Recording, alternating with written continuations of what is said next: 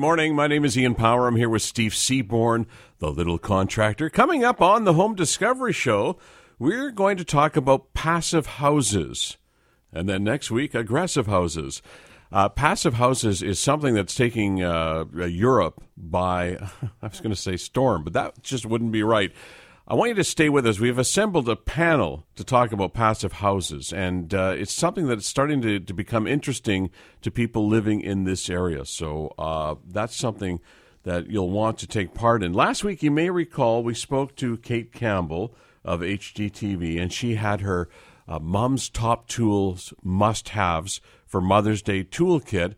And then we came across this uh, 50 must have tools for all homeowners, and the infographic is on the Home Discovery Show Facebook page. So I wanted to ask you, Steve, being a contractor uh, and also somebody who lives in a home with a family, was there anything that wasn't on Kate's list that was on this 50 list that you think we should add to that kit?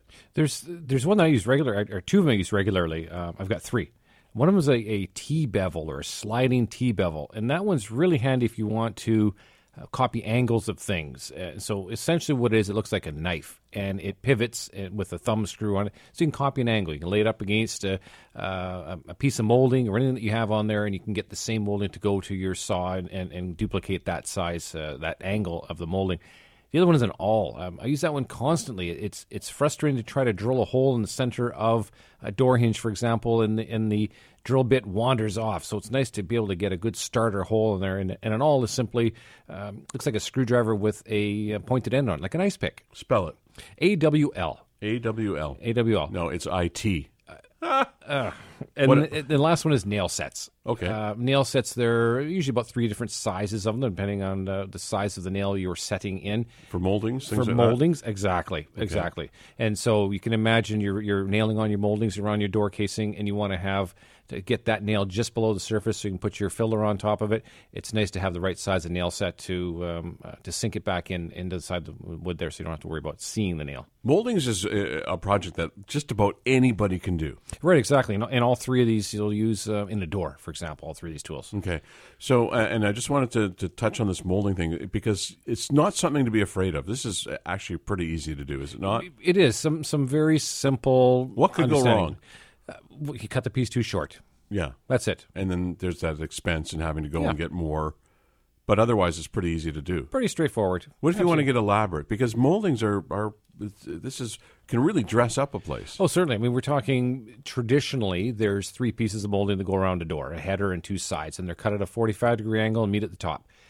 Other moldings you can get into plinth blocks and rosettes. So you're dealing with a large or larger piece at the bottom of the door, and then you have a piece of molding sitting on top of it, and it goes up to the top corner where there's another piece. So you're getting into uh, six or seven pieces to make up the surrounding door frame and and get into crown moldings, of course, and chair rail and wainscot and all these really ornate moldings you can get into and layer them if you want to as well. Put a baseboard in front of a baseboard, get a thicker one and a bit greater detail. You know, it's garage sale season. Mm-hmm. What do you think about used tools? I'm told that garage sales is a, a great place to collect tools and have what you need for when you need it uh, at, at, a much reduced price. Absolutely. Uh, um, I've all the garage sales I've ever had and all the ones I've ever been to, notwithstanding I'm in the biz, the first thing that goes and the first thing that's asked for are the tools. So imagine you're putting together a little suite, uh, basement suite, you're just trying to tart something up, whatever. You can go rent a tool, but check out the garage sales and see maybe someone's got one that is not the best looking one,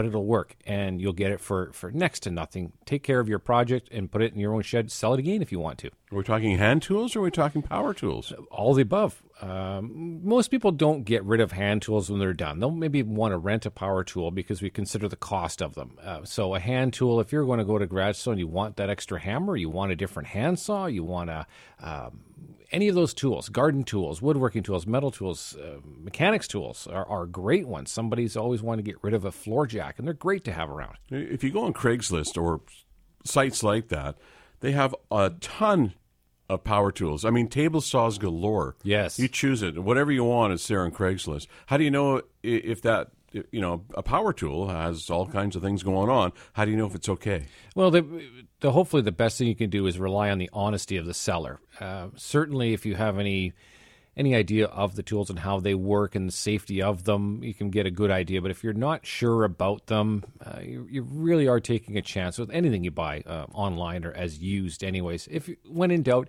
have somebody have a look at it and just say, well, does it is this okay? But understand you're all buying a used something, and there's a certain amount of risk involved with that.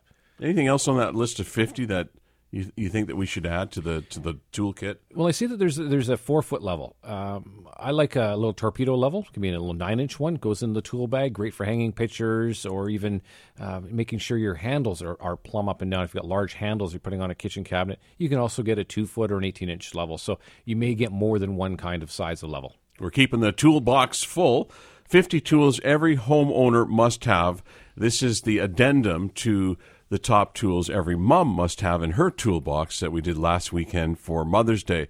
We'll take this break and uh, then we're going to talk about Passive House. We've assembled a panel and I think you'll like what they have to say on the Home Discovery Show from News Talk 980 CKNW. Ian Power back with Steve Seaborn, the little contractor. The concept of passive house started in the late 1980s with uh, collaborative work in Sweden and Germany.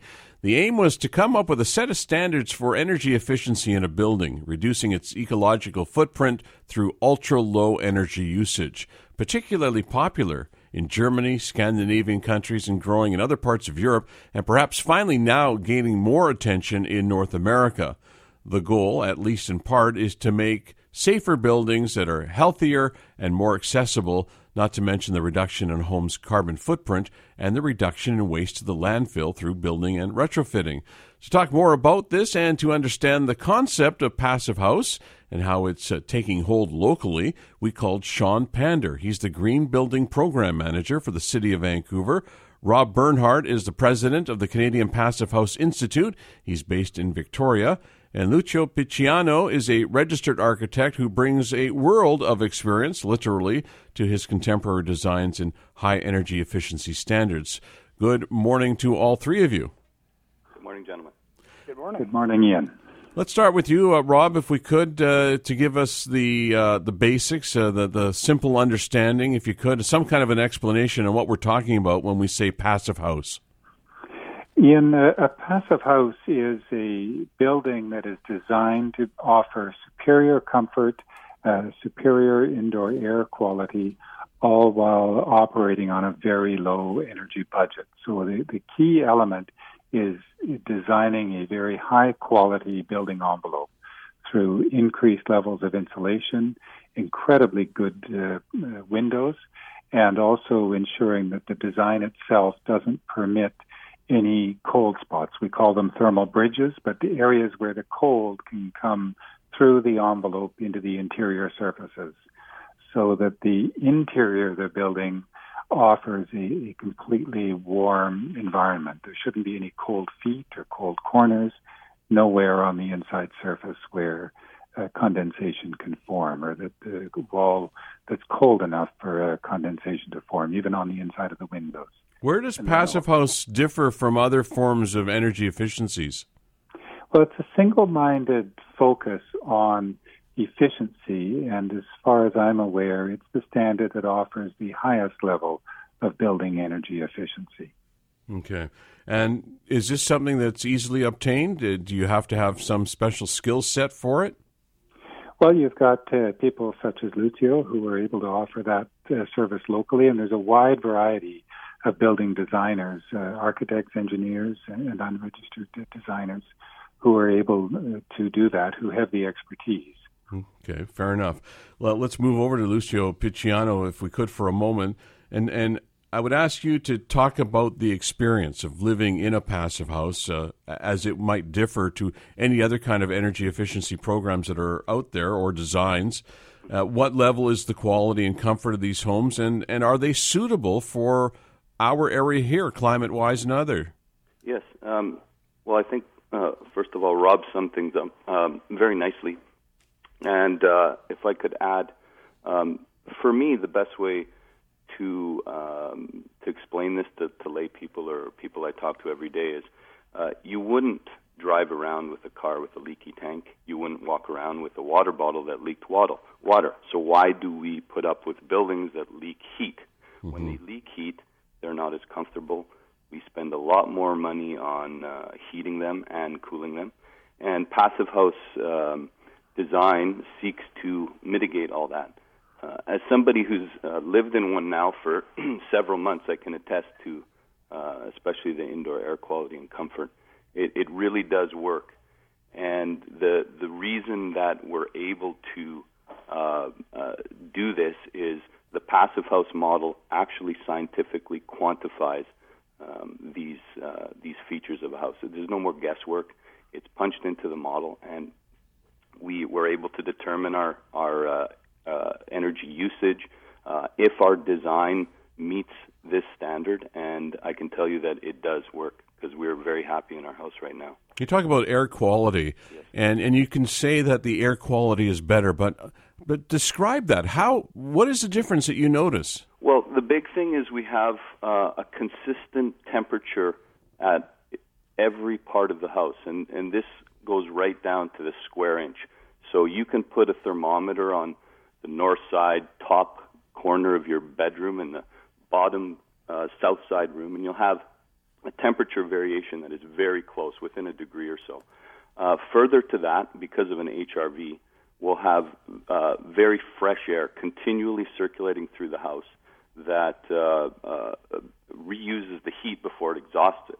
Another way to, to test for the indoor air quality is we can put a CO2 monitor in the house and we can compare the the parts per million indoor versus outdoor. And I've done that, and I keep monitoring that, and we we just continue day after day to have very optimal indoor air quality.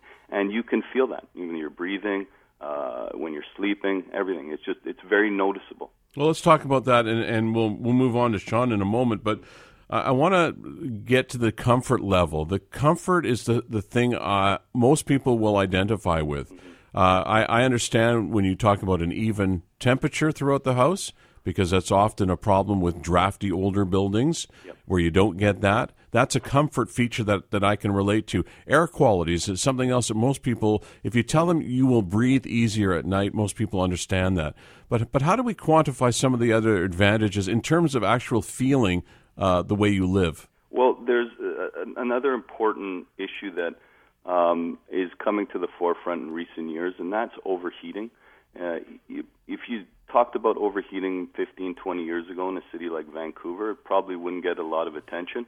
But we're actually in our designs today, we're we're focusing more on that because as we see in April, uh, I have a, a solar meter on my house. We've generated as much solar gain in April as we did last July. So that's really atypical. I know when we're, we're in an El Nino year, but year after year we're seeing higher uh, mean temperatures in our part of the country. So we also de- designed towards not having this house overheat for more than 5% of the year, which is a, a huge comfort issue because nobody likes to sleep in a house that's 30 degrees or even 25 degrees. We want to keep the temperature any day of the year below 25 degrees, and the passive house also does that. So it works in reverse for colder days and for hotter days. Mm-hmm. We're going to talk about more about that, uh, but I want to move to Sean Pander, uh, Green Building Program Manager with the City of Vancouver. And what is the, the city's interest, or even what is the city's role in Passive House, Sean?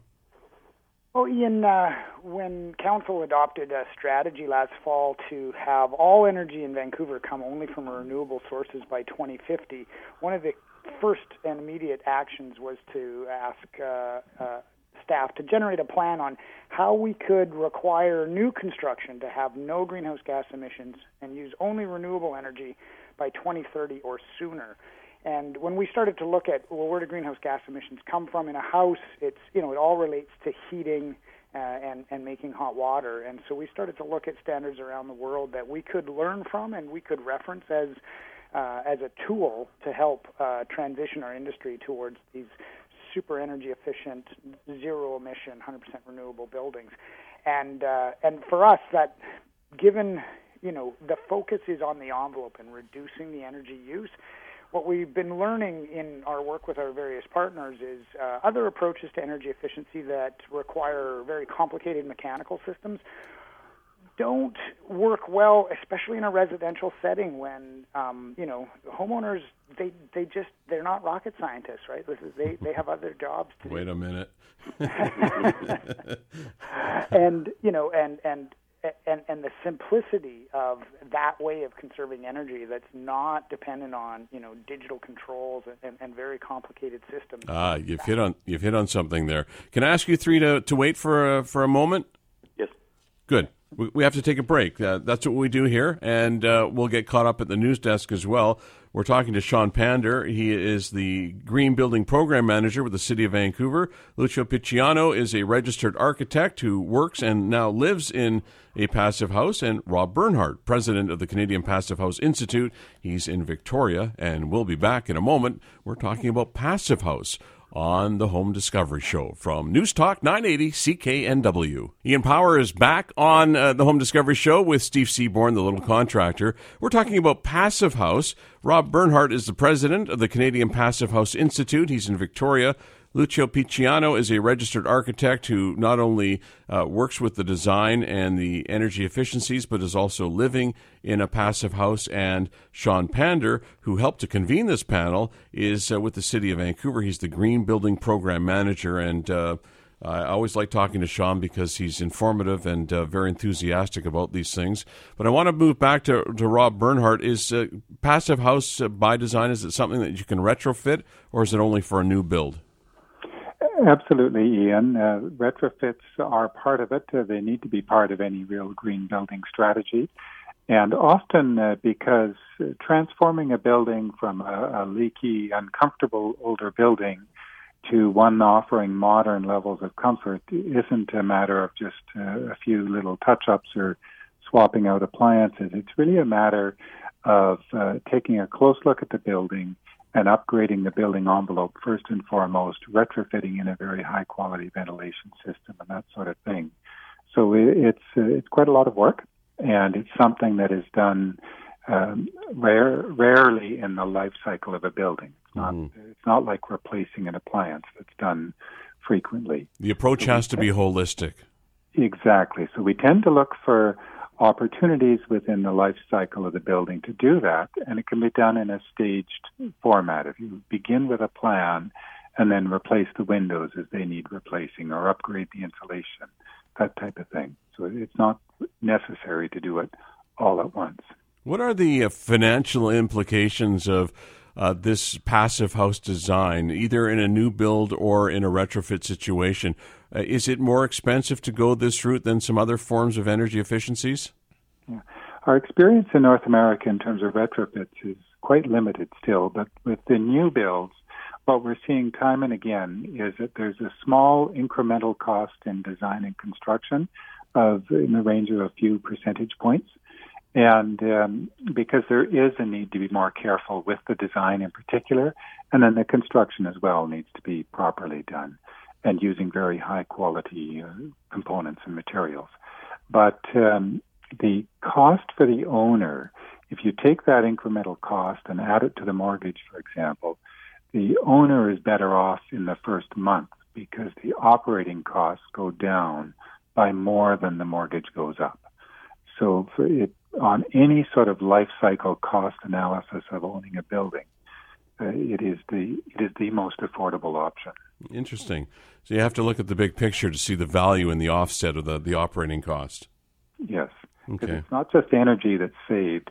These are, as Sean was saying, these are simple buildings. There isn't a lot of complicated mechanical equipment in there that needs constant maintenance or replacement and that type of right. thing. It's the envelope itself that's doing the work to keep it cool in the summer and warm in the winter. Well, that's what I wanted to, to move to Luciano Picciano, registered architect. And, and the question I have for you is, is what role does the environment or, or the weather, more precisely, play in passive house design? Right. It's well, this really is the key because when we think about passive design, it's very uh, contextually oriented. Each design must respond to its exact uh, geographic location. So if we're designing a passive house in Vancouver, it's going to look a lot different than one, say, in Arizona or uh, even in the Midwest uh, or, or in some of the Arctic climates.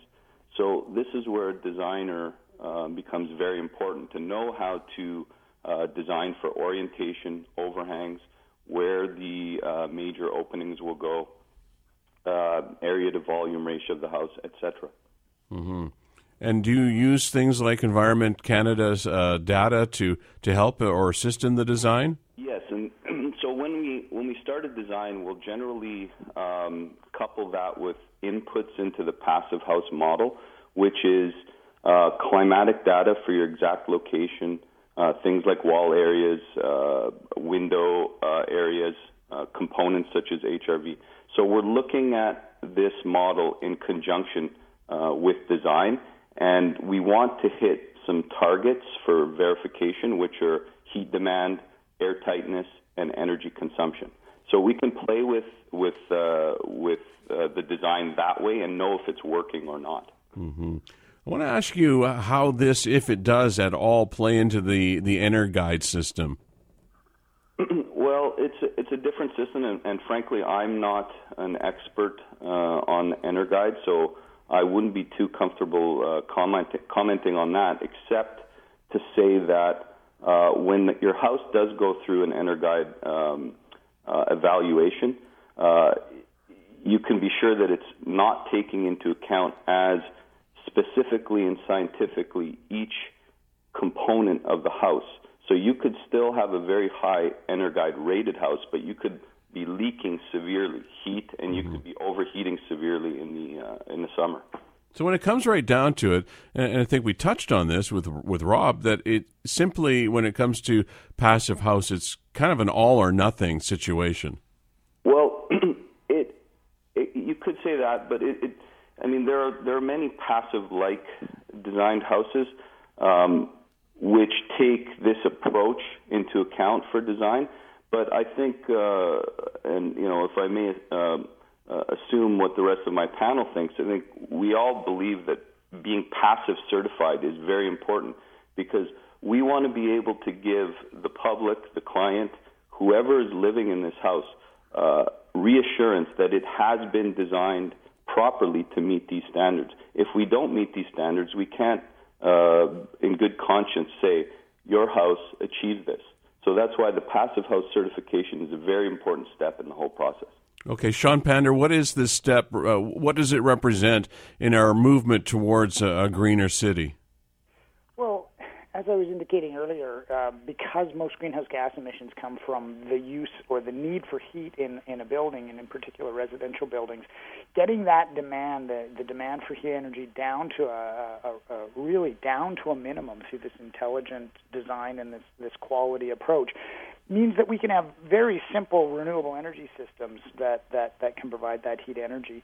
Um, I think, in addition to that, uh, part of our renewable city strategy is also a lot of it's about how do we really keep the benefits local as much as possible, and, and that's another reason that uh, we're quite interested in in seeing builders move towards passive house construction, is because the the value, the added value that Rob talked about that goes into the buildings, uh, most of that is is locally sourced. It's it's it's skilled labor. Uh, you know, you've got your architects, you've got your tradespeople on site that uh, it you know it requires extra attention by those folks. Um, it uh, the focus on insulation and windows; those are those are also very locally provided um, uh, supplies, uh, part of the, part of the um, supply chain. So instead of you know sourcing um, you know this this fancy technology from Japan or China or, or Korea or, or wherever it's coming from, a lot of what you're investing in is, is, is local, locally made and, and, and locally built. What's the profile of the early adopter, and, and how many people will we need to, to be living in passive houses? Let's say even in Vancouver to, to make to have that impact.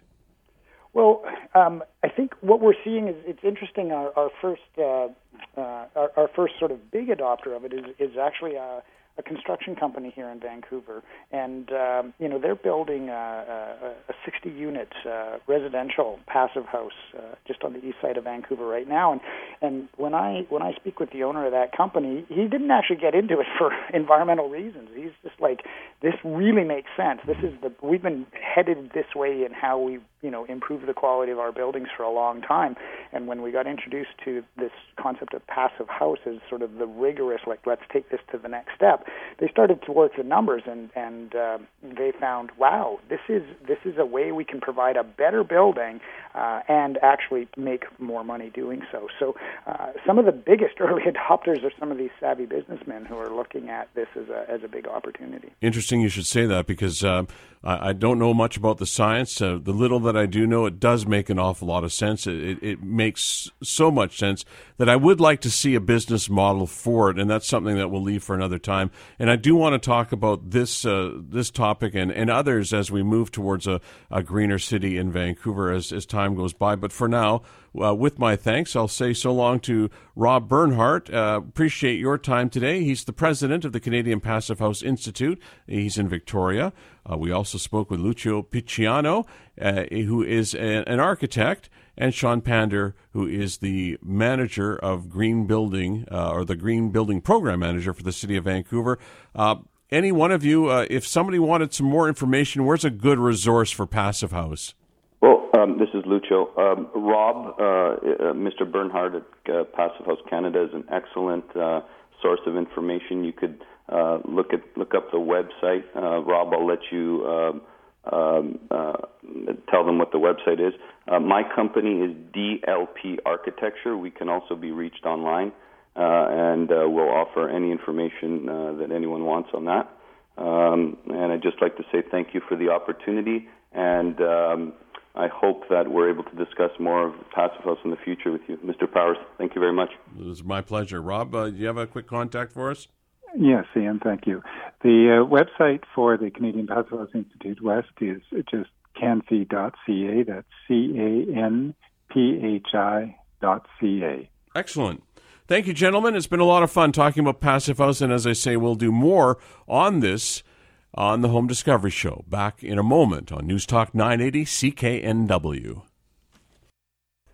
Nice to have you with us. Thanks for sharing your Sunday morning with the Home Discovery Show. I'm Ian Power. Steve Seaborn the little contractors with me as always, and uh, that was a an interesting conversation about passive house. It's uh, not that difficult to understand, although there's a fair amount of science that goes into it. But I would suggest that this is something that maybe many years ago would not have been possible if not for the technology that we have today. Absolutely, they're, they're computer modeling is what they're speaking of, and the amount of information that can be stored accessed and utilized within the computer is is it's unfathomable. And and to be able to take all of that science and put that as part of the building plan the architecture is is incredible. It, it's a great step forward we've talked a lot about these EnerGuide energy evaluations on the home discovery show we've talked to glennis verholst over at city green solutions. And uh, I see one of the from my perspective the big differences between what is happening on the one side is where it's component by component, which seems a little more attractive from an affordability issue. So, in other words, if you're just doing your windows because you've got leaky windows, you can set aside that as a project and you budget for it accordingly. Whereas it seems to me that with Passive House, you have to have a more holistic approach. You can't just do the windows. You've mm-hmm. got to do more. It's the, the entire envelope has to be considered. First and foremost, with Passive House, we're talking about the envelope. Right. And, and, then that everything else that goes with it. But I like the idea of having the air recycled as much as it is and the comfort level because if you ever come to my place which you have been if you go from you can go from one room to the next and it there's a huge difference i live in an older house and it, and it leaks and, yes. and sometimes i don't mind that because it's i kind of like the a little bit of that draft getting that fresh air in there but eh, it's expensive to operate when you've got that waste. We'll take a quick break right now, and I want to open up the phone. If you've got something that's going on at your place this weekend, put the little contractor to task. 604 280 9898 or star 9898, and we can take your call next on the Home Discovery Show from News Talk 980 CKNW. Ian Power with Steve Seaborn, the little contractor. Good morning to you, Robert. Oh, hi. I uh, bought some quarter inch uh, plywood for a subfloor a year ago. So recently I bought some a quarter inch subfloor again, but it's like about a sixteenth of an inch less than the one I bought a year ago. And I was going to put some sheet vinyl over it. So I was thinking I was just going to get some floor patch and even it out. What, what do you think? Um, well, you certainly can. Just be first thing to be aware of is to make sure that your floor patching is compatible with your uh, flooring that you're going to put down. Some of them uh, will not be compatible. You cannot use um, gypsum based ones on some products, and so you'll end up with a concrete based. It'll be a bit of a work that's on there, but you could certainly do it. Okay, I was wondering. So when the floor patch um, hardens, what if it has a sandy texture to it? Um, again, check with the with your final flooring manufacturer's recommendations. But if it's got a bit of a sandy finish to it, it might mean that your your trowel that you're using to glue down your new floor, it's got a, a little higher peak on it. You might be using a V notch trowel, for example, uh, or there or it's it's absorbed in with the under pad of the of the actual flooring itself it might. Would you, would you think it might affect the the sheet vinyl, the, that funny sandy texture? Well, if if it's too much and it's uh, you have what's called a perimeter glue sheet vinyl just on the outsides, it will move around. It could abrade it. Um, but again, my my default always is check with the manufacturer as to what kind of floor leveling compound they would recommend for their products. Right. Okay. Thank you. Thank you, Robert. Good, uh, good call. Good question. Uh, this came to the Home Discovery Show Facebook page. How long do I have to wait after pressure washing my wood deck to restain it? Wait until the surface water is gone. You could wait uh, a couple of days if you've got good sunny weather but it, uh, it just depends on how much you're driving it into. So a couple of days at the best, and then using a stain rather than a paint. Right, and that, and they did say about staining. They want oh, to yeah. restain. Right. Uh, is, are there some? Are all stains created equal? Um, you really do get what you pay for. Looking, you're looking for wearability, application, reapplication, and you're looking for uh, what's needed for maintenance of that stain. More maintenance, obviously, on a wood deck than a composite deck. Is the difference of money for a composite deck, which I'm told is what about a third more? Is is it worth it? Um, you know, a lot of people are saying that it is just because the wood we're getting nowadays, they just they're not making trees like they used to apparently. So the composite decks have come down in price. The materials, uh, the installation is is fairly quick, and you can get out and enjoy it right away. Right. So, what is the maintenance on a composite deck? Just wash and wear? Wash and wear. It's a deck brush, a little bit of uh, mild detergent. Um, they don't need a whole lot. You probably don't even have to go out with a power washer. Yeah. And, and what about the look and the feel? Some people will say, well, you know, wood is wood. It's in my backyard. I want that feel. I want that, that rustic feeling. I want that outdoors feeling. This this composite uh, composite stuff. Well, it's you know durable and all that. And, does it look okay? It, it does. They're, the manufacturers now are coming up with wood grain looks and different colors colors, and they actually do look like the uh, the rainforest woods. We're not they're not looking like a cedar deck, but you're getting you know maybe you want a Brazilian cherry, and it does look like that, and, and it does look very good. In your in most environments that we've done them in, they do fit. Now that would be for horizontal surfaces. I recall Paul LaFrance telling us that he would still use pressure, te- uh, pressure treated posts. That's right. For anything that's touching the ground or near contact with the ground should be pressure treated. The superstructure, the support columns, support beams, and anything that is uh, above that deck area, for example, an arbor, a trellis, or even handrail, you could go with a with a cedar if you wanted to do that. Mm-hmm. Is it paintable composite materials? Some say you can. It's certainly not recommended because it does add another layers like painting vinyl siding. Well, you can do it. It does affect the the movement of it and how it absorbs and dissipates weather. If you're building a, a deck in the back of the little contractor's house, is it going to be wood? Is it going to be composite? What what will it be made of? Uh, I, w- I would like to go with the composite, just simply because I'm familiar with it, and and I would take that investment at the upstart there for the additional cost to be able to enjoy it later on. Uh, last question about this is: mm-hmm. Is it cuttable? Uh, is sizable? How do you size composite materials? Well, it's it's it's based on the uh, the width boards are already set. Most of them have a, um, fasteners on them. You don't have to face nail them. You can cut them like a normal everyday wood. Some of them you can even shape on the edges. It really depends on the manufacturer. There's lots out there. Some are hollow, some are solid, but it just it essentially cuts the same as wood. Okay, fair enough. Amila Bamji and Matt Highland are technical producers today. Be sure to have a look at the Home Discovery Show Facebook page and stay with us for Vancouver Consumer. That's coming up next for Steve Seaborn. I'm Ian Power on the Home Discovery Show from News Talk 980 CKNW.